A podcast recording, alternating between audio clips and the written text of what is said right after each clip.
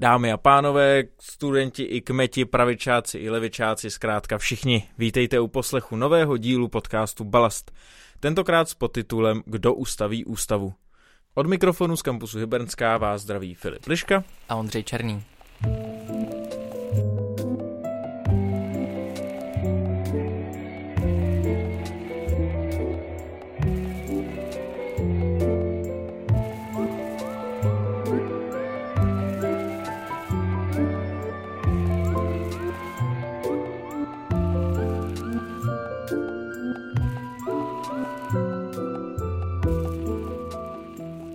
Plyne z názvu, v tomto dílu jsme se věnovali české ústavnosti a vzniku české ústavy. V kalendáriu se můžete těšit na vůbec první vstup, který zajistil náš sportovní reportér Karel Srnský.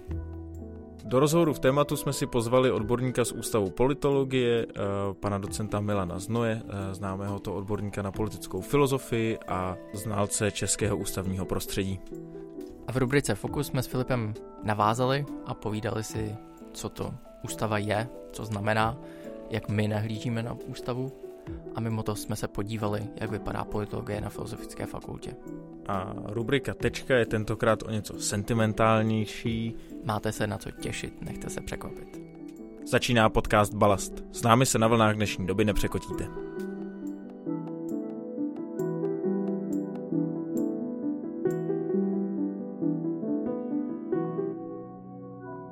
Našem pátém kalendáriu budeme tak trochu vzpomínat na vůbec první díl, protože tenhle uh, díl natáčíme ještě v srpnu, tudíž je spousta prázdninových aktivit, tak jsme tady trochu osiřeli v našem studiu kalendáriovém a jsem tady už jenom já, Filip Liška a druhý spolumoderátor.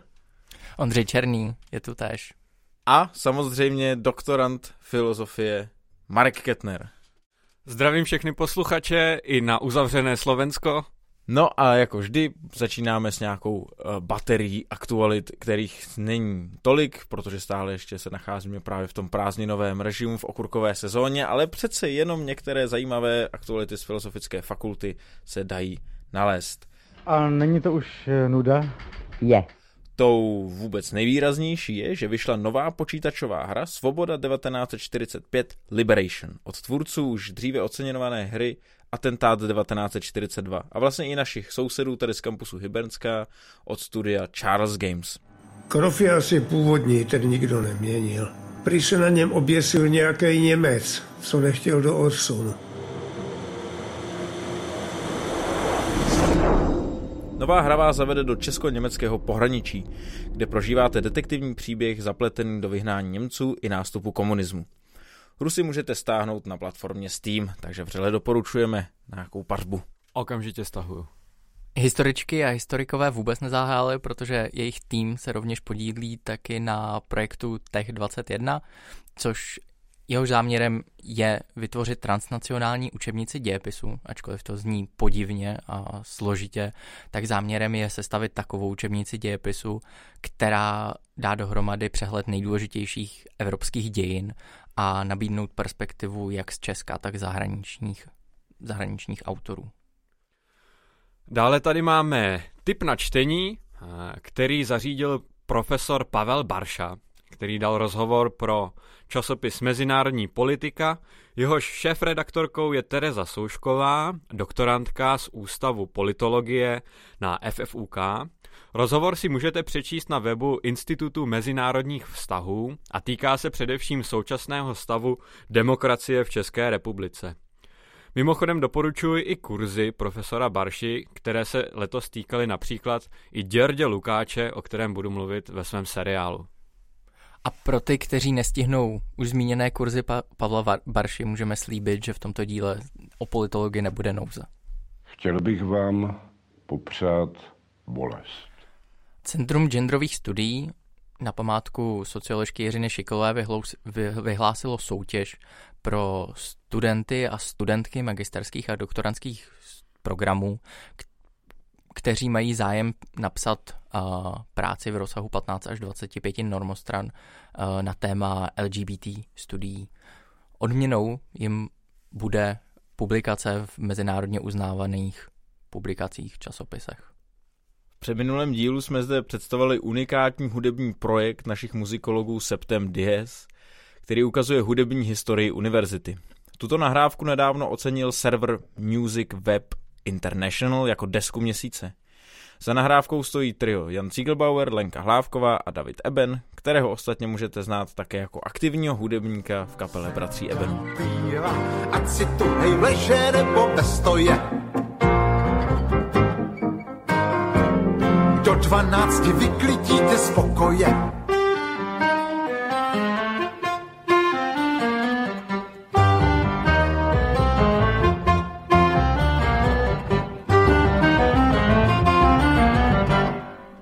V našem, řekněme, nějakém omezeném režimu letovém vás neochudíme o seriály. Tím první přednese jako standardně Marek Kettner. Máro, ty jsi v tom minulém díle mluvil o ústavě Platónově. Dnešním tématem je op- opravdu ústava jako taková. Vyplácal jsi to? Co jsi teda připravil pro tentokrát? Já jsem si skutečně uh, neznaje program podcastu Balast vyplácal svůj nejlepší arzenál v díle. Takže dneska mi bude muset přispěchat na pomoc George Lukáč, kterého jsem zmiňoval už v aktualitách a který je vlastně takovým klasikem levicového myšlení a dalo by se říct zakladatelem takzvaného západního marxismu. Mimochodem, eh, loni mu vyšla eh, v českém překladu jeho zásadní knížka Dějiny a třídní vědomí, takže kdo máte zájem o levicové myšlení, určitě utíkejte si ji pořídit například do knihkupectví Karolínum. A Děrč Lukáč eh, používá takový zajímavý pojem, který se dá vztáhnout i k ústavě, a je to pojem druhé přírody. A ten popisuje skutečnost, že v dějinách vznikají různé, řekněme, technologie nebo kulturní předměty. Zkrátka lidé vytvářejí v průběhu dějin různé předměty a instituce, které poté vrůstají do společnosti natolik, že je společnost vnímá jako právě druhou přírodu, jako něco přirozeného, jako něco, co má vlastnosti té takzvané první přírody, toho, co běžně považujeme za přírodu, čili určitou stálost, tváří se to, jako by to tady bylo už věčně, a určitou taky neměnost. A například právě i ústava nebo zákony z tohohle pohledu se jeví skoro jako přírodní zákony, jako něco daného odevždy, a především budoucí generace, kteří třeba, které například uh, nestály při vzniku ústavy nebo zákonů, můžou vnímat ústavu jako něco, co je vlastně daného, co je pevného a co jako by tady bylo téměř přirozeně a od přírody. Ale potom právě můžou vznikat určité krizové situace, a ta krize, ve které se právě filozofie nebo společnost nachází na základě tady toho Lukáčova pojmu, může eh, vzniknout v situacích, jako například byla ta nedávná covidová, kdy se do určitého rozporu dostaly eh, určité aktuální, řekněme, opatření vlády, které vyvolala eh, nastalá situace a právě ústava jako něco, co se tváří jako druhá příroda. A co by mělo být nějak neměné a do čeho by se nemělo zasahovat. A právě ústava bránila v určitému, řekněme, flexibilnímu eh, reagování na tu nastalou situaci. A pokud si společnost neuvědomí, že právě i ústavu lze měnit a že je to pouze něco, co vzniklo v dějinách, a co tedy není eh, nějak jako fixně dané, tak se může ocitnout v té skutečně, řekněme, až aristotelské krizi, kdy ani jedna cesta vlastně není správná kdy vlastně se dá eh, na to dívat tak, že není ani dobré porušovat ústavu, ale ani není dobré ji poslouchat, protože vlastně uh, nás zavádí uh, k nějakým krokům, které by právě mohly třeba zhoršit tu epidemiologickou situaci. Takže to je krize, do které se můžeme dostat, pokud nereflektujeme Lukáčův pojem druhé přírody a nevstáhneme ho i na naší vlastní ústavu. Samozřejmě bychom vás nemohli ochudit ani o klasický seriál o sportu od našeho stálého hosta Karla Srnského, kapitána florbalistů Filozofické fakulty. Ten je nicméně na dovolené ve Znojmě a tak mu zavoláme. Nejlepší je zatelefonovat Iliovi Hurníkovi.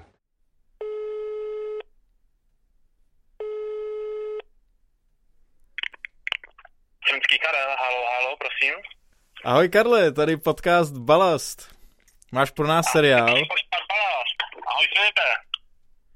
Jak, jak se daří ve Znojmě, Karle? Ve Znojmě se daří, to bohužel nevím, protože jsem ve Vranovi na D.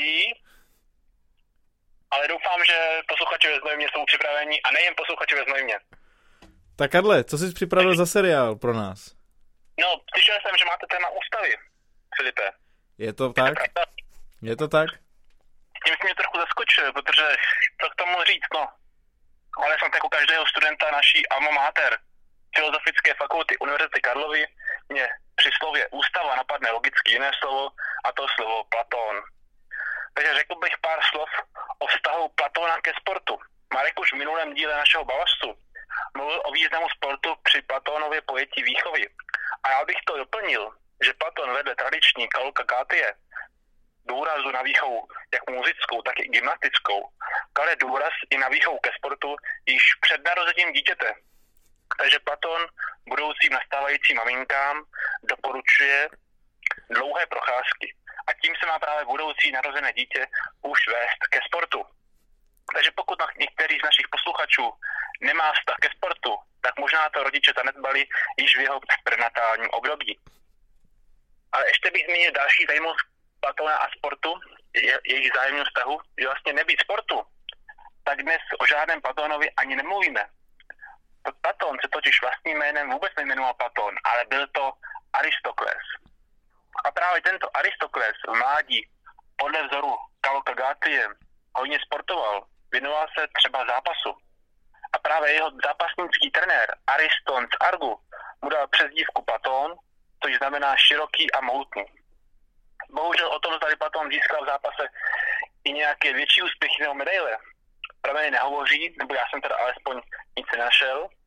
Ale nicméně tato informace může být hozenou rukavicí pro Ústav filozofie a religionistiky, aby od nového semestru, od října, zavedl na naší fakultě i kurz řecko-římského zápasu.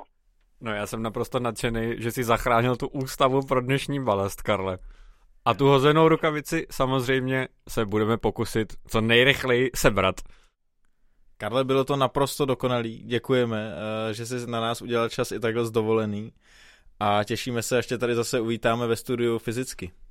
Skvělé kluci, já se na vás taky budu těšit a zdravím i všechny posluchače a budu tady ve Znojmě a na Jižní Moravě šířit slávu Filozofické fakulty a samozřejmě hlavně našeho podcastu Balast. Díky Karle a měj se pěkně. Vy taky, zdravím. Papa. Naslyšenou. Milí posluchači, to byl Karel a já myslím si, že opravdu vedle té řečtiny a latiny by se měl zavést i ten řecko-římský zápas. Myslím si, že Karel tím chtěl uh, především uh, skautovat další uh, hráče do týmu florbalistů Filozofické fakulty, takže doufám, že UFAR se uh, brzo přidá.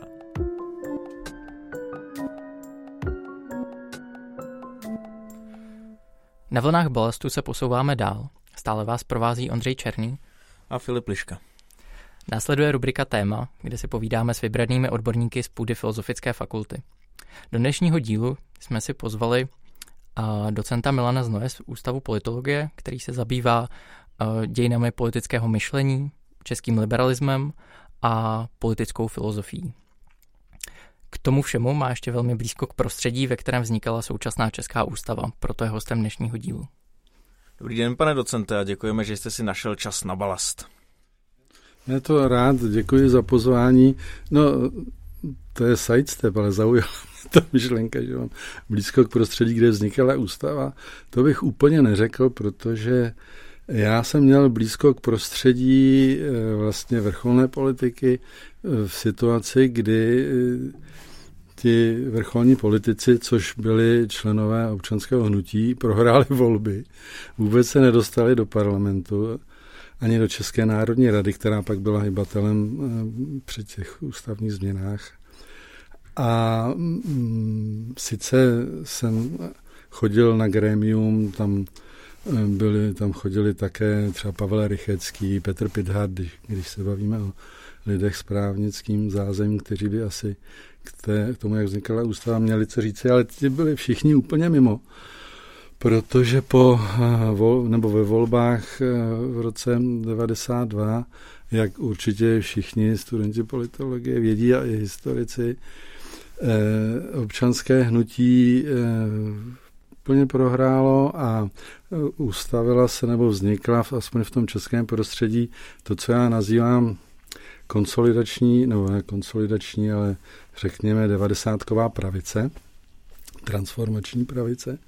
Devadesátková pravice je asi nej, nejhodnější označení a ti se najednou stali hybateli vlastně všech ústavních a politických změn v zemi. Nejenom dělali transformaci, ekonomickou reformu a všechny tyto důležité věci, ale mimo jiné zásadním způsobem se si je třeba jen připsat na vrub eh, rozpad eh, Československa. No a tady bych navázal, jakým způsobem ovlivnil rozpad federace podobu ústavy? Zásadním způsobem, protože za prvé eh, ústavu potom přijímala Česká národní rada, protože federální parlament nemohl ústavu České republiky samozřejmě přijmout. Tam byl problém před tím, jak skončí federální parlament, protože ten nějak musel skončit a bylo velice obtížné pro tu politickou elitu, jak jsme si říkali, 90. pravici, hlavně ODS, tedy přesvědčit poslance toho federálního parlamentu, aspoň z té české strany, případně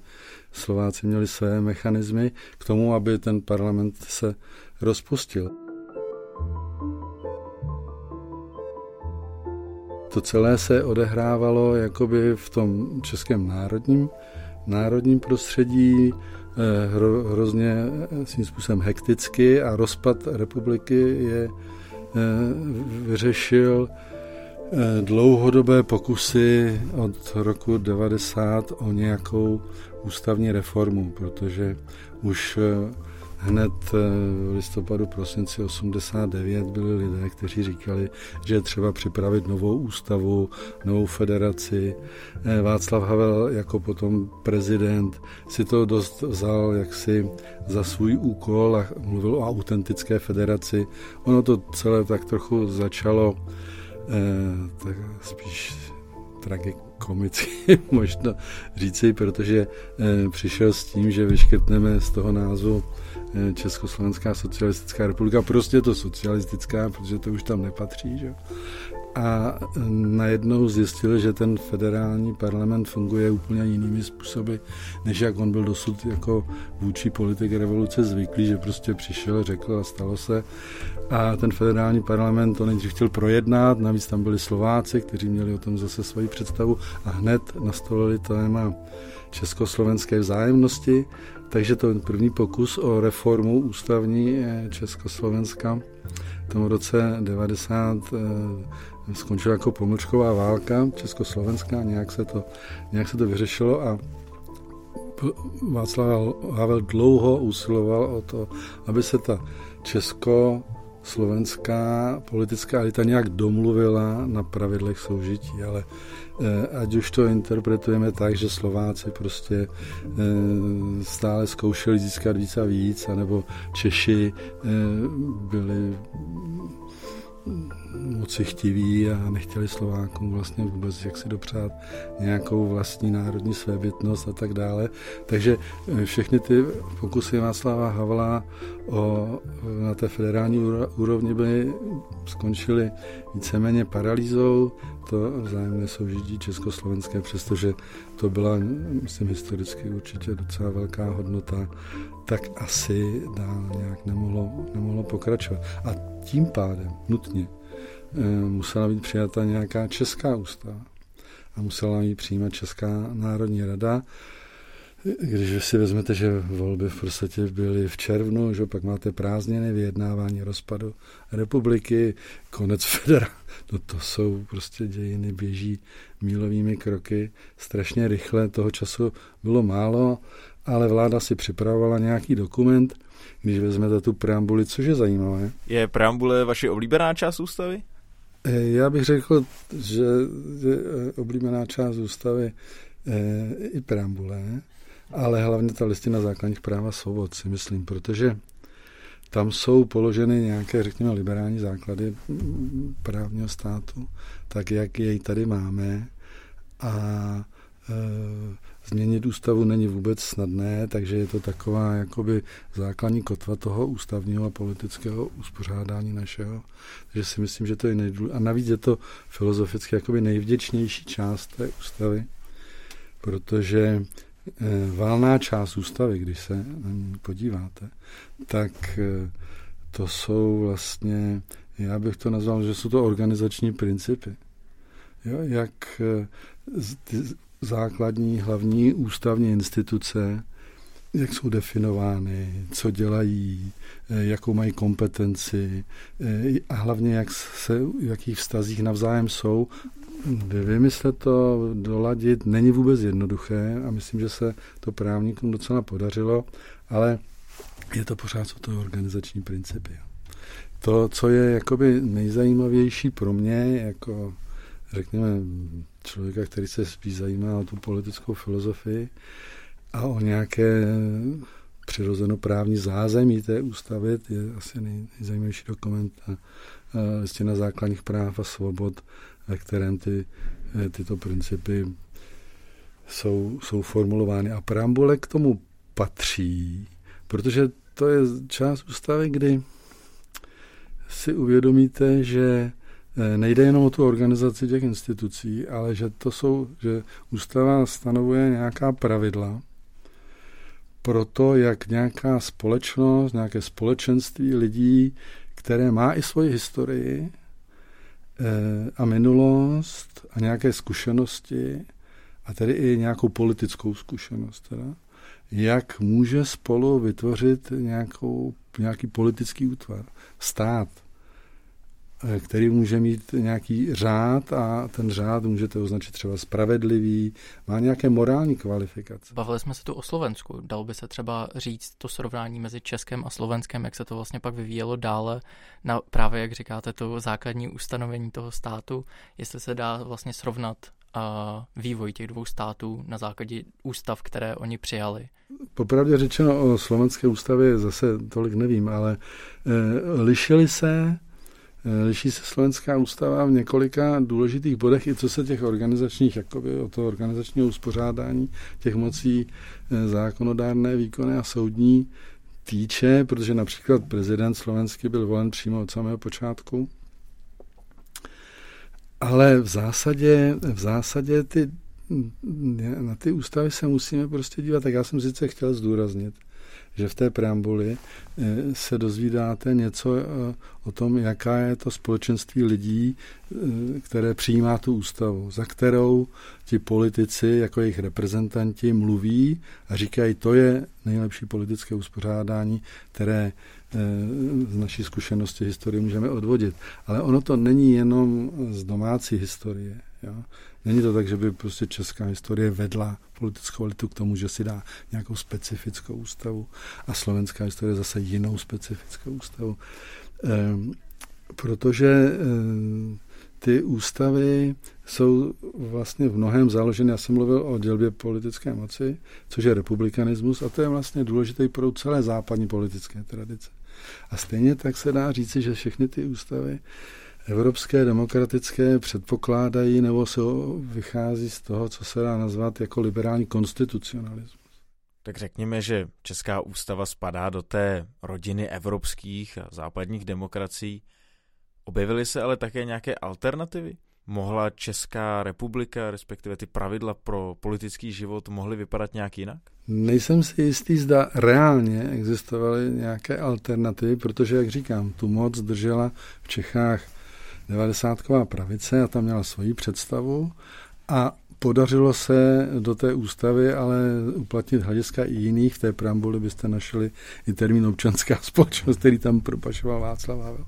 Edit, editaci preambule dělal Milan Uhde určitě, ale samozřejmě Václav Havel se k tomu dostal, takže ten rukopis je tam prostě zřetelný. Takže různí lidé, není to jenom tak, že by prostě ODS a ODA a lidovci vytvořili ústavu.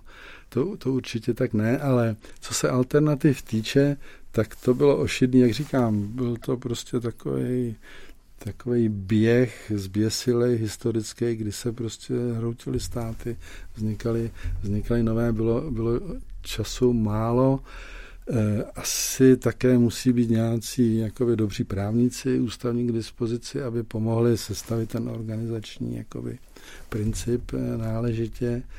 Vhodně tehdy byl asi nejlepší ústavní právník Zdeněk Čínský, který byl ale ve federálním schromáždění které končilo a byl tam ještě víceméně za sociální demokracii a jeho politické představy byly jiné určitě. Tam vznikal alternativní projekt, eh, který samozřejmě dávno zapadl, ale určitě se počítal s jednokomorovým parlamentem, takže třeba mm, eh, asi v tom nebylo sporu mezi tou vládní koalicí, ale Oda určitě hodně trvá na tom, aby to byl dvoukomorový parlament.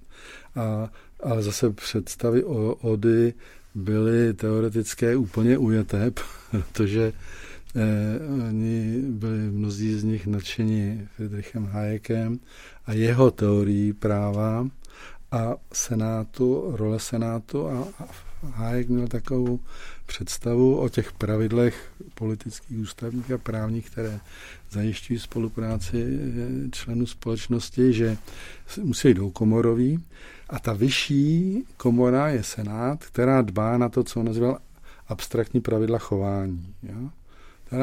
To je ten základní půdorys té soužití. Oni to vlastně nakonec jsou pravidla soukromého vlastnictví a tak dále, ale dejme tomu abstraktní pravidla chování. O to dbá Senát a ta, eh, eh, a ta sněmovna potom e, řeší vlastně jakoby politické záležitosti konkrétní, jako nějaký politiky, sociální politiku, hospodářské záležitosti a tak dále.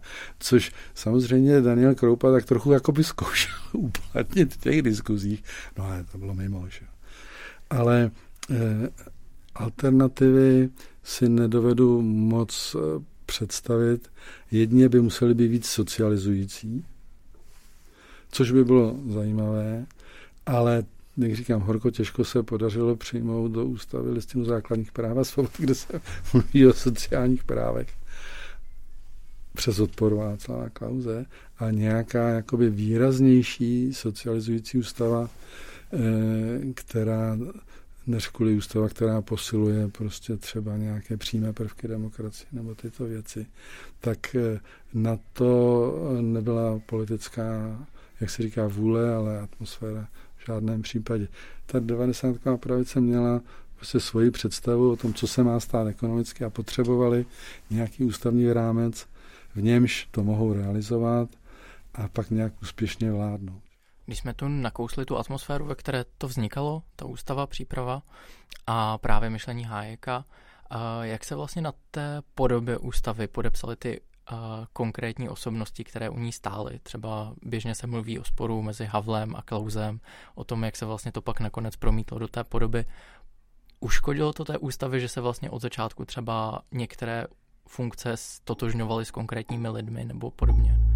Eh, ty spory mezi eh, Václavem Havlem a Václavem Klausem politické se rozhořely až mnohem jakoby později, si myslím být v zárodku, samozřejmě je najdete už i v tom období 90-92 a skutečně se týkali toho, že eh, Václav Havel měl tak trochu jinou představu o té transformaci.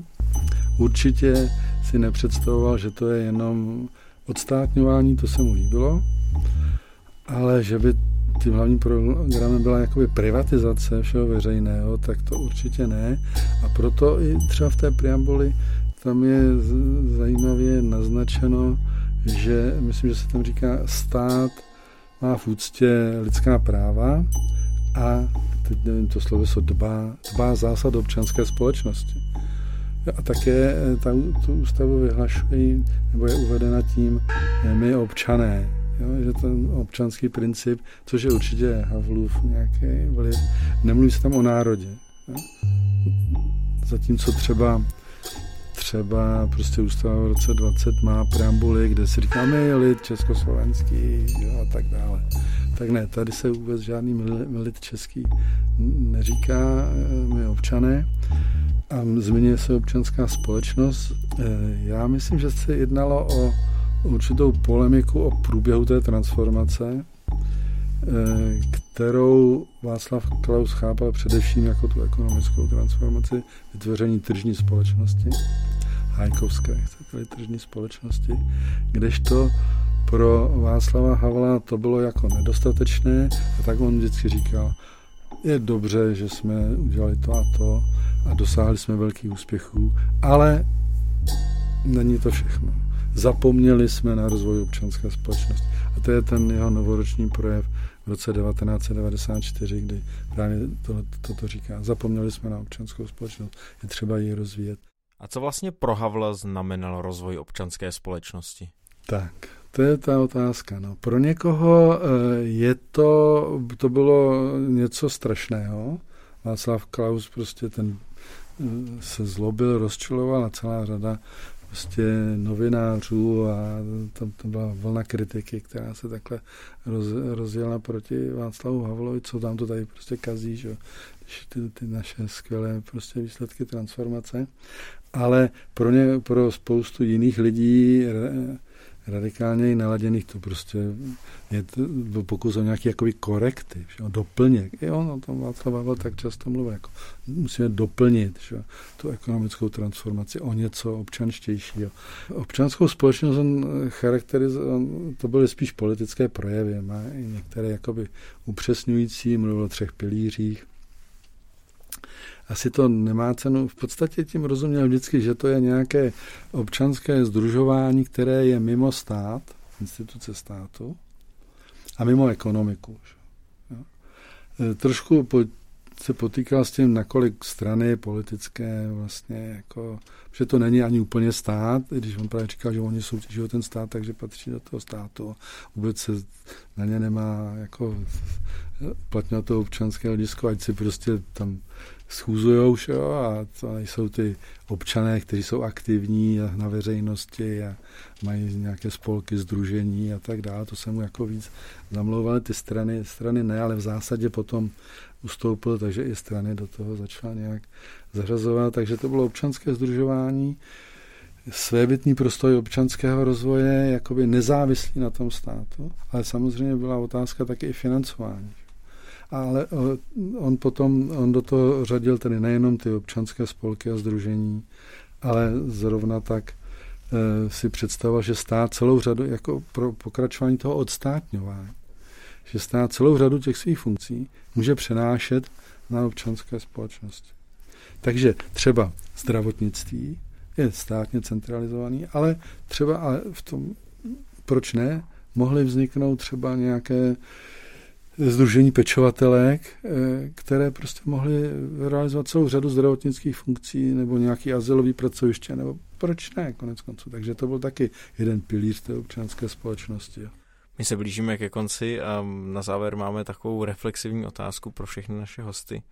K čemu vlastně slouží humanitní vědy v politickém životě a demokratickém režimu, respektive k čemu je dobrá politologie a co nám nabízí?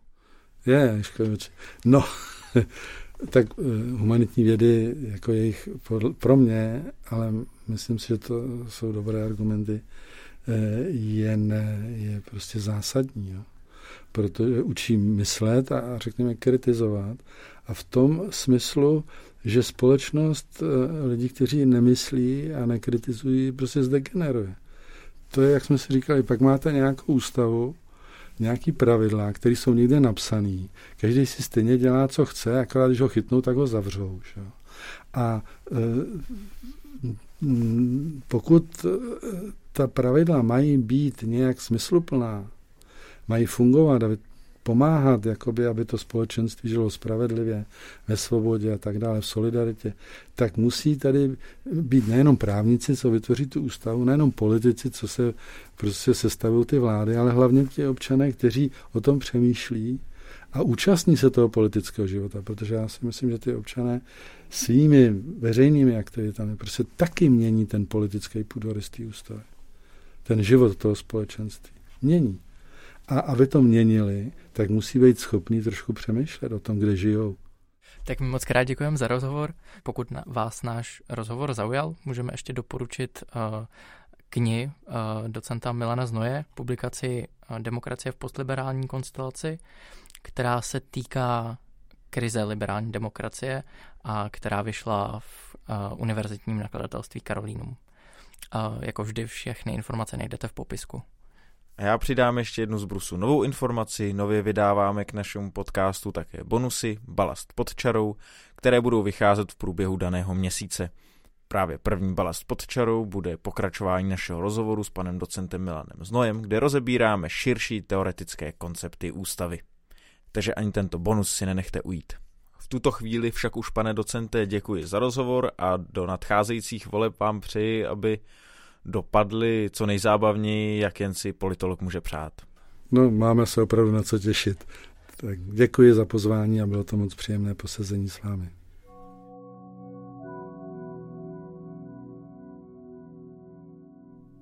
Nikam jsme neutekli, pokračujeme dál v podcastu Balast. Zůstávám tu já, Ondřej Černý. A Filip Liška. A pokračujeme rubrikou Fokus, která je věnovaná studentům a jejich perspektivám. No a my máme tu výhodu, že jsme si nemuseli někoho zvát externího, protože se bavíme o politologii a máme tady tebe, Ondro, jako jsi student eh, politologie, ale také předseda eh, studentského spolku Polis, který združuje právě studenty politologie. Takže máš tady takovou uh, rozšířenou roli. Ano, snad nedojde k nějakému vnitřnímu konfliktu během toho rozhovoru. Tenhle díl se věnuje ústavě a tak jsem přemýšlel o tom, jaká je vlastně ústava z pohledu člověka, který se politologii nevěnuje, tak jako já. A tak co třeba pro tebe, Filipe, znamená ústava? Tak já zase jako student historie vnímám tu ústavu hodně z té dějinné perspektivy. Eh, od těch úplných začátků v 18. století, těch ty, ty americký, francouzský, ale pak taky samozřejmě eh, ty různé československé ústavy. A samozřejmě i vnímám, uh, jakožto vystudovaný novinář, taky to politický, politický kontext té ústavy a tak dále. A jakým způsobem se s ní zachází třeba v, současnosti. Ale nicméně já měl uh, zajímavý zážitek teďka právě nedávno, a to se pojí taky s tím naším názvem, kdo, kdo ustaví ústavu. Je to vlastně taková jako hříčka na slavný komiksový heslo Who will watch the Watchmen. A ta historka se pojí s mojí kamarádkou, kdy já jsem jí říkal, že budeme natáčet nový díl Balastu, a, který se bude týkat ústavy a o tom, kdo ji jako vytvořil a jak byla napsaná a tak dále. A ona se tak zamyslela a řekla, no vidíš, mě vlastně vůbec nikdy nenapadlo, že někdo tu ústavu musel napsat. Takže mně se tam vlastně líbí, že opravdu jako kdo ustaví ústavu vlastně nějakým způsobem je relevantní otázka a zároveň tam je pro mě nějaká diskrepance, jo, nebo nějaký napětí v tom, že v tom vnímání ústavy. Na jedné straně jako nějak něčeho svatého, co nám prostě přistálo z nebe, podobně jak o tom vlastně mluvil Marek ve svým, v kalendáři ve svém seriálu o Lukáčovi, vlastně jako nějaký přírodní zákon. A na druhé straně je to vlastně něco, co vzniklo v dějinách, je to něco, co vytvořili lidi a něco, co vlastně jako je fluidní a neustále se vyvíjí. Zároveň si myslím, že jde o to, že ta ústava jako taková je zkrátka nějaký dokument, který prostě, když se nad tím zamyslíš, tak i politici se bojí prostě překročit, jo. Že nikdo ti otevřeně neřekne, že uh, porušuje ústavu. Uh, že i když třeba v nějakých případech se jednají nějak, nějak uh, což nemusí být vždycky úplně ústavně konformní, nebo se snaží najít nějaký slabý místa, tak ti nikdy neřeknou, že tu ústavu porušují. Takže uh, i to je tak jako zajímavý, na tom a což obvykle se jako v, to, v této souvislosti skloňuje samozřejmě uh, Miloš Zeman, ale on není jediný. Uh, vem si, že třeba zrovna role prezidenta, tak jako všichni, Václav Klaus, Václav uh, i Václav Havel, vlastně všichni si trochu ty pravomoce vykládali po svém, každý tomu dal trochu jiný ráz. A vlastně, takže tohle stopnutí třeba v té ústavě je jako přítomný dlouhod, dlouhodobě. Máš pravdu, jako že když se řekne uh, žitá ústava, ať mě se to třeba nelíbí nebo líbí, to je jedno, tak si prostě představím prezidenta Miloše Zemana. Přesně, jako ústava je nějakým způsobem žitá, to znamená, ono to není jako uh, rigidní dokument, ale naopak něco, co musí žít. Jako pravidla, které jsou tam kodifikované, tak musí prostě být skutečně pravidly, které jsou tak zásadní, že je všichni dodržují. Proto, proto je to ta ústava a že vlastně ona musí ústava jako taková, aby fungovala, tak musí být opravdu žitá, to znamená, že se přizpůsobuje té době. Zároveň, jak ústavní právníci rádi používají to kliše, není to návod na automatickou pračku, že zmáčkneš knoflík, třikrát se to otočí a ty máš výsledek. To je přesně. Prostě je to nečekané, náhodné, zbytečně své volné rozhodnutí ústavního soudu. Tři roky čekali. Prostě oni si teď zahráli na politické aktivisty. To bylo jejich naprostým záměrem. Oni neovlivnili jenom volební zákon, oni ovlivnili politiku. A to je ten základní problém. Dovedeno ad absurdum, když parlament odvolá vládu tím, že ji vysloví na důvěru, tak podle naší současné ústavy jakýkoliv prezident může tu vládu klidně nechat vládnout třeba dva roky, prostě až do konce funkčního období. A jistě uznáte, že to je nesmysl. A tvůrci ústavy tam ten nesmysl dali. Problém dneška není jen hospodářský a politický, nýbrž především mravní. V celém veřejném životě, v hospodářském i politickém, musíme se vzdát vší násilnosti. Co mě ale jako vždycky ještě zaujalo na té naší ústavě a perspektiva, která tobě asi studentovi historie bude blízká, to je sice ten, ten kontext, kdy ta ústava vznikala, ty jako dějné události, řekněme. Protože si řekněme, že ta ústava jako byla napsaná relativně rychle, za řekněme půl roku, a přitom jako za těch 30 let se dá říct, že celku dobře obstála. Vlastně, když se srovnáme, dneska se diskutuje Polsko, Maďarsko a otázka právního státu tam, eh, ale i Slovensko, naši sousedé, kteří prostě jako kvůli jejich vývoji v 90. letech třeba jako i prakticky nemohli vstoupit do Evropské unie. Tam ten problém byl ještě jako zásadnější s přímými dopady. Jo, člověk by si řekl, že to byl třeba ústavní problém, ale nebyl. A to, co se dělo na Slovensku v 90. letech, zkomplikovalo pak vstup do nějakých mezinárodních struktur. Slovensku po rozpadu federace. Slovákům bránil nějaký ústavní nepořádky eh, ve vstupu do Evropské unie. A jako nám nebránili ty trpaslíci tam? jo, na tohle narážíš. Uh, abych to vysvětlil, tak když uh, narazil jsem na to, že samozřejmě psaní ústavy bylo velmi vyčerpávající, vy, velmi vyčerpávající disciplína, které se prostě ty autoři věnovali spoustu hodin a často třeba jezdili na různá výjezdní zasedání.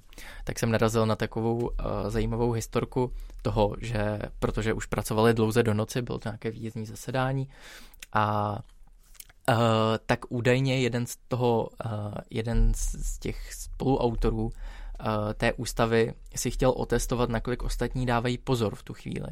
Takže uh, Miroslav Sila prý, podle těch zkazek, co se tak různě dochovaly v různých vypráveních, tak prý do, uh, do ústavy vepsal uh, citát z, ze slavné hry Jary Zimmermane, z jeho pohádkové hry, široký a krátkozraký, dlouhý, široký a krátkozraký.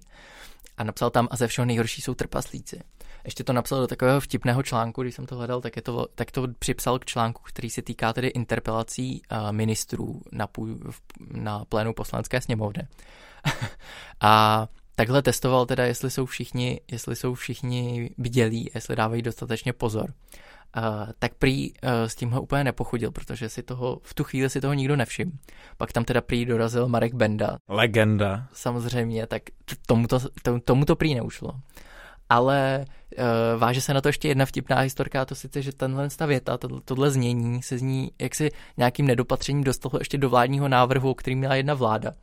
A uh, Cyril Svoboda někde vyprávěl, že údajně mu ještě takhle jako po tom význím zasedání volal nějaký vládní úředník a vol uh, s tím, že se ho ptal na to, uh, co tam dělají ti trpaslíci. Uh, takže jsme, takže s lehkou nadsázkou se dá říct, že jsme měli v ústavě zako- zakotveny i trpaslíky.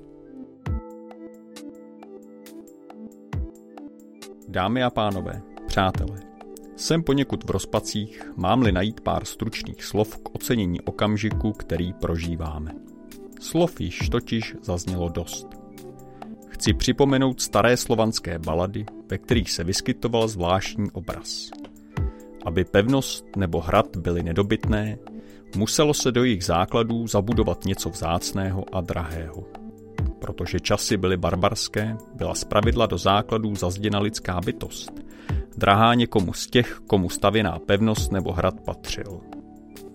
My jsme v době, která je kulturní, nebo alespoň o kulturnost usiluje. Vložili do základů České republiky netoliko literu ústavy, kterou jsme právě schválili, ale něco daleko cenějšího, živoucího a věrného. Souhlas, kterého jsme se v této sněmovně po dlouhých měsících zápasů nakonec dobrali. Jsem přesvědčen, že česká politická scéna absolvovala dnešního večera svou skutečnou velkou premiéru. Milan Uhde na desáté schůzi České národní rady 16. prosince 1992.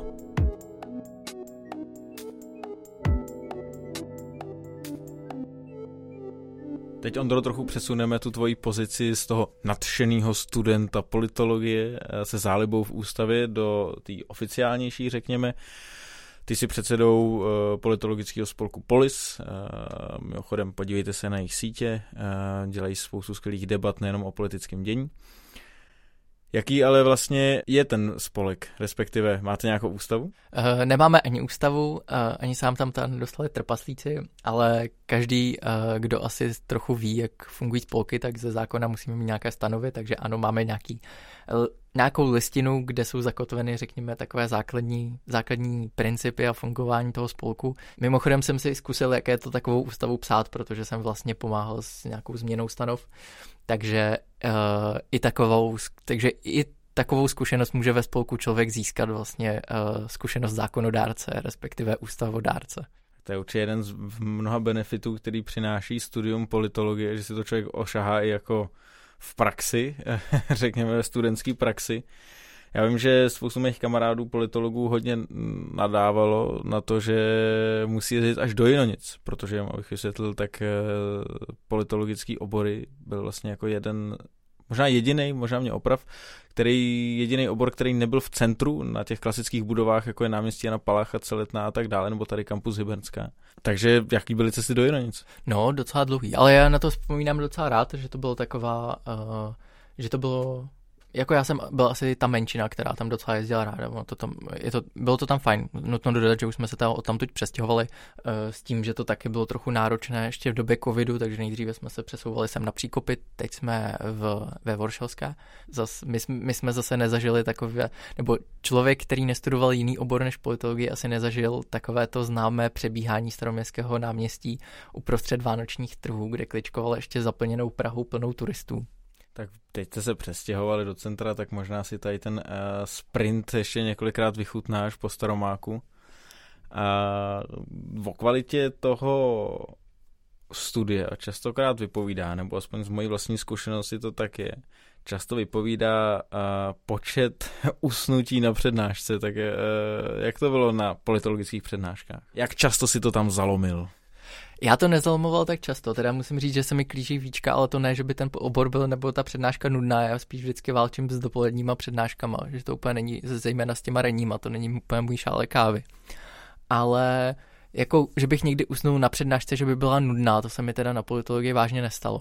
A takhle bych mohl jmenovat jako spoustu dalších předmětů, kdy se vlastně z perspektivy, o který se tak jako přečteš v novinách, o tom něco se dozvíš, tak vlastně díky tomu studiu se na to podíváš úplně jiné perspektivy a vlastně dá ti to tam i nějaký kontext, uh, dá ti to tam nějaký background a vlastně ty se můžeš na ty věci trošku povznést, no. že vlastně nez, dává ti to nějaký teoretický zázemí na to, aby ses jako tě nevy, ne, nerozčíl každý titulek v novinách. No a pak můžeš chodit, až vystuduješ, tak můžeš chodit do těch studií a odpovídat na ty uh, volební otázky a tak dále.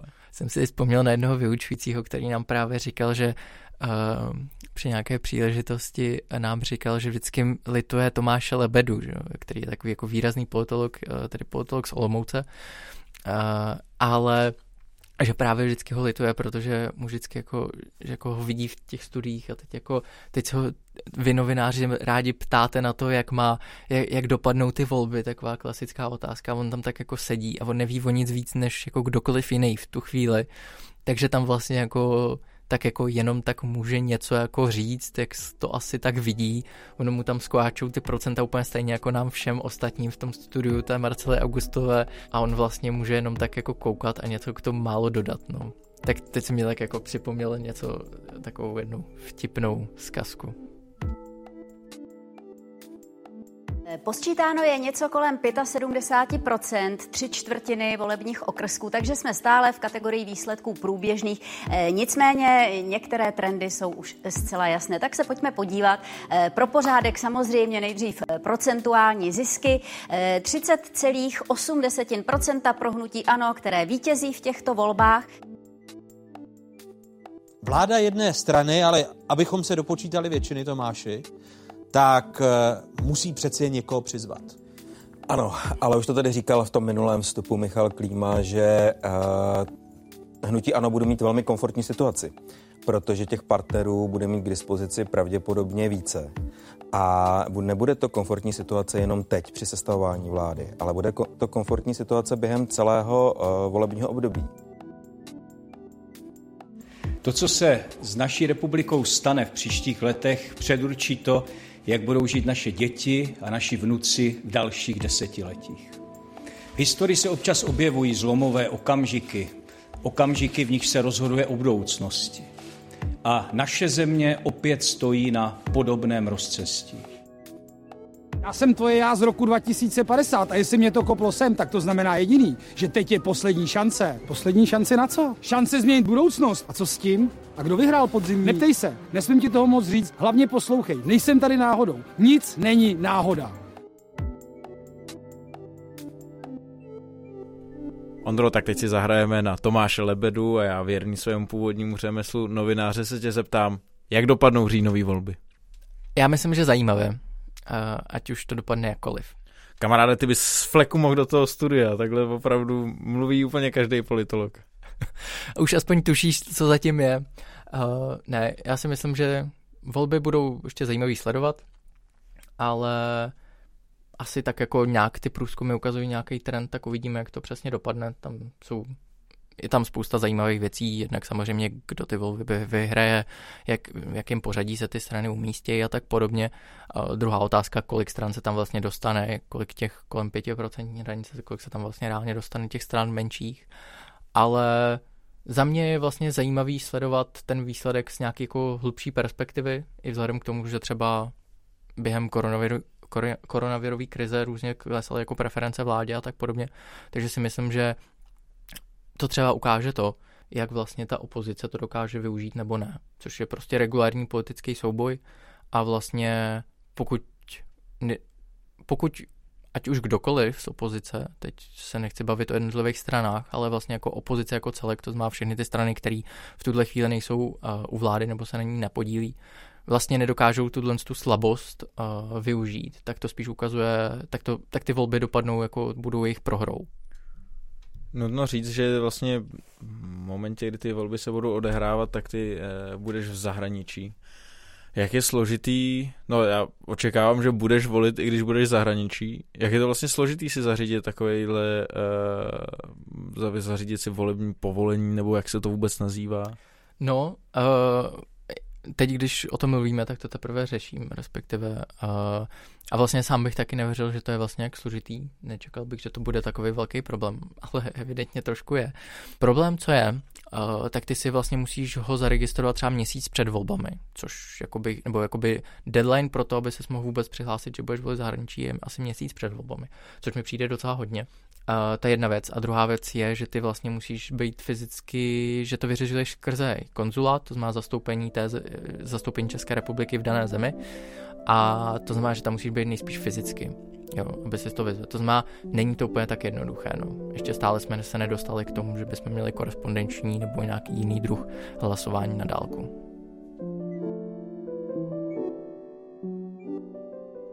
Tak a nachýlil se úplný závěr našeho pátého dílu. Na tomto místě jste obvykle zvyklí na rubriku Tečka, kde představujeme takové různé zajímavé momenty. Naposled jsme tady měli naše kolegy z Českého rozhlasu s projektem Auditorium. Dneska to bude o něco sentimentálnější, protože uh, možná jste pochytili, uh, že jsem mluvil o tom, na konci Fokusu jsem mluvil o tom, že Ondra bude volit uh, zahraničí, je to proto, že odjíždí uh, za nedlouho na Erasmus do Paříže. Ondro, jak se těšíš? Já už se těším neskutečně.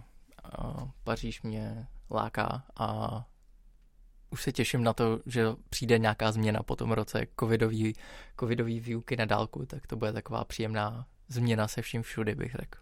Takže tahle tečka má vlastně takový punt loučení. My se s Ondrou loučíme, ale fyzicky pouze, protože on eh, samozřejmě zůstává pevnou součástí týmu Balastu.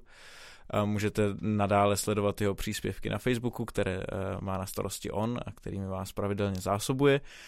Jediné, co nebudete tak často slýchat, je jeho hlas zde ze studia. Nicméně, a tím se dostáváme k tomu důležitému a vlastně i k tomu, co je náplní eh, tečky, je, že Ondra bude eh, chystat takový speciální seriál, který uslyšíte vždy v kalendáři po ten následující půl rok, kdy bude na Erasmu v Paříži. Bude chystat uh, seriál o Erasmu, o, o životě na Erasmu, o univerzitě pařížské a tak dále. Nebojte se, Balas nenarazil na žádnou vlnu, ani nikdo nepřepadl, žádný muž přes palubu nepadá, takže pokračujeme dál. Sice nějakým způsobem trošku jinak, ale máte se na co těšit. Přesně, Ondra v takovém záchranném člunu, řekněme. ano, chvíli si budu padlovat uh, po séně, tak pak mě přijede zase tým balastu vyzvednout a vrátím se hezky zpátky k Vltavě a do studia tady v kampusu Hybernská. Tak Ondro, uh, hodně štěstí na Erasmu, ať se daří a nahrávají nám tam pěkné seriály. Já ti moc děkuju, Filipe. Vy to tady zvládněte s Markem a Karlem uh, fyzicky. Já se vždycky zkusím připojit nějak na dálku. Hezky si to užijte tady ten půl rok. Nezvlčete tu moc v kalendáriu. Buďte na Slovensko hodní uh, a budu se těšit. No. Znova naslyšenou a po půl roce se zase uslyšíme klasicky ve Fokusu, předpokládám.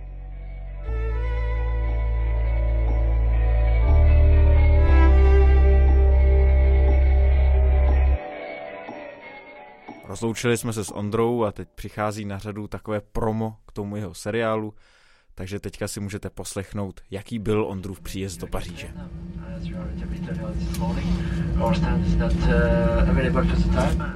Prázdninový čas se nachýlil a s ním je můj odjezd na studijní pobyt do Paříže. Řízek a pivo je na čase vyměnit za bagetu, croissant a víno a cvičit francouzské konjugace, subjonktivy a dělivý člen. Tak jednoduše jako balastí rozhovor to určitě nepůjde tedy ty nástroje francouzštiny. Tuším, že okoušení francouzské gastronomie půjde snadno jako Napoleonův průchod Evropou. Zvlášť kampus se zahradou je pro nějaký ten piknik jako stvořený.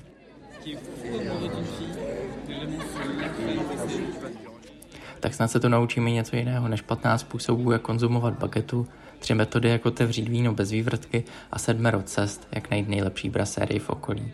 A že tento zvláštní smysl bude třeba, dokládá jejich počet v každé pařížské ulici. Je na čase se proto na nějakou chvíli rozloučit, protože mě neuslyšíte tak často, i když v balastu sem tam i můj hlas zazní. Mezitím si ale můžete být jistí, že trávím čas v nějakém parku, jejich počet náhodou koreluje s počtem místních boulangerí. Alo, revoir, chez auditeur. A biento, jak by tu řekli místní. Ondrovi ještě jednou přejeme uh, hodně krásných erasmáckých zážitků a nezbývá než dodat, že z tohoto dílu podcastu Balast to bylo všechno. Nový díl vyjde opět za měsíc. V říjnu se budeme zabývat azijskými studi. A vy se můžete těšit na takový speciální crossover, který připravujeme s naším partnerským podcastem zde z Filozofické fakulty s podcastem Stepping into Asia. Mezitím nás sledujte na sociálních sítích, Facebooku, Instagramu a Twitteru, tam můžete mít přímý kontakt s Ondrou a s jeho tvorbou. A samozřejmě nám kdykoliv můžete napsat na naši oficiální adresu balastzavináčff.cuny.cz Těšíme se na vás opět první pondělí v měsíci.